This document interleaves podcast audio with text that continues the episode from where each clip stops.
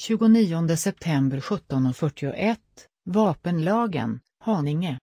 Den softärgun som en 14-åring hade på sig i centrala handen är tagen i beslag.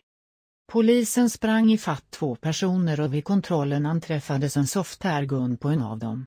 Det är taget i beslag och ingår i utredningen angående brott mot vapenlagen. Polisen körde hem 14-åringen till hans vårdnadshavare. 29 september 1802, narkotikabrott, Norrtälje. Boende i Älmstad-trakten reagerade på en parkerad personbil och en man som rörde sig på privata tomter. Polisen som kontrollerade den stillastående personbilen kom det fram att han hade med sig misstänkt narkotika. Den misstänkta narkotikan är tagen i beslag och ingår i utredningen angående narkotikabrott genom innehav. Polisen har utrett detta enligt arbetssättet snabbare lagföring. Vilket innebär att polisen har meddelat den misstänkte var och när han kan ta del av handlingarna. Han har även fått ta del av det preliminära datumet för huvudförhandlingen i tingsrätten. 29 september 18.49, bedrägeri, Stockholm. På en restaurang i centrala Stockholm försökte en man använda en misstänkt falsk sedel. Mannen stannade kvar på restaurangen tills polisen kom till platsen. Polisen identifierade honom samt tog den misstänkta falska sedeln i beslag. Den misstänkta falska sedeln ingår i utredningen angående ringa olovlig befattning med falska pengar. 29 september 1902, kontrollperson, fordon, Stockholm.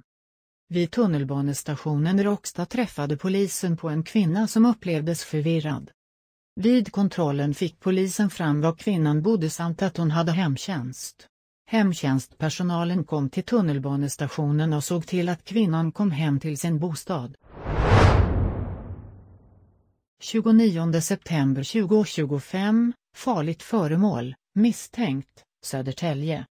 Misstänkt farligt föremål i en personbil på Hyggesvägen Det misstänkta farliga föremålet kommer undersökas.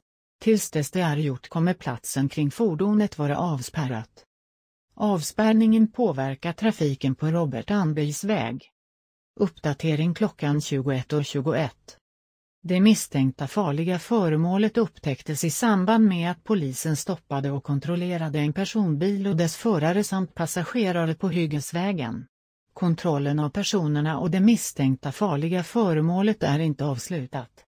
Uppdatering klockan 21.42. De personerna som fanns i bilen är gripna i utredningen angående förberedelse till allmänfarlig ödeläggelse. Uppdatering den 30 september klockan 02.45. Polisen är klar med sitt arbete på Hyggesvägen. I och med det finns det ingen begränsning för fordonstrafiken på Robert Anbys väg. Det har inte hittats fler misstänkta explosiva varor vid den undersökningen som nu är avslutad.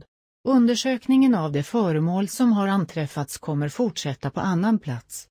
Uppdatering den 30 september klockan 05.35 Fyra personer är gripna och numera också anhållna.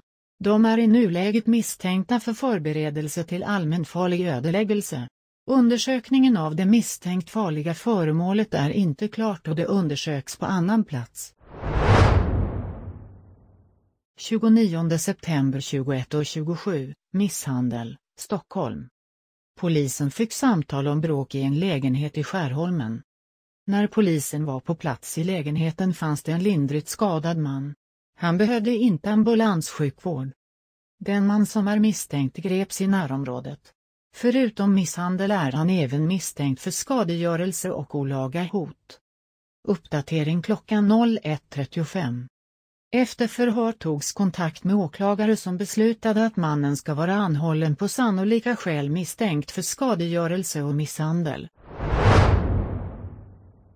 29 september 21.52, motorfordon, anträffat stulet, Täby. I ett grönområde i Näsbydal anträffade polisen en moped. Polisen anträffade mopeden i ett grönområde vid Näsbydalsvägen. När polisen kontaktade ägaren visade det sig att mopeden var stulen. Han kom till platsen och tog hand om sin moped. 29 september 23.02, Knivlagen, Stockholm. Kniv i beslag när polisen omhändertog en berusad man på Lilla Essingen. Mannen omhändertog då han på grund av sin berusning inte kunde ta hand om sig själv. Han är misstänkt för brott mot knivlagen i och med att han hade med sig en kniv. Kniven är tagen i beslag och ingår i förundersökningen angående brott mot knivlagen.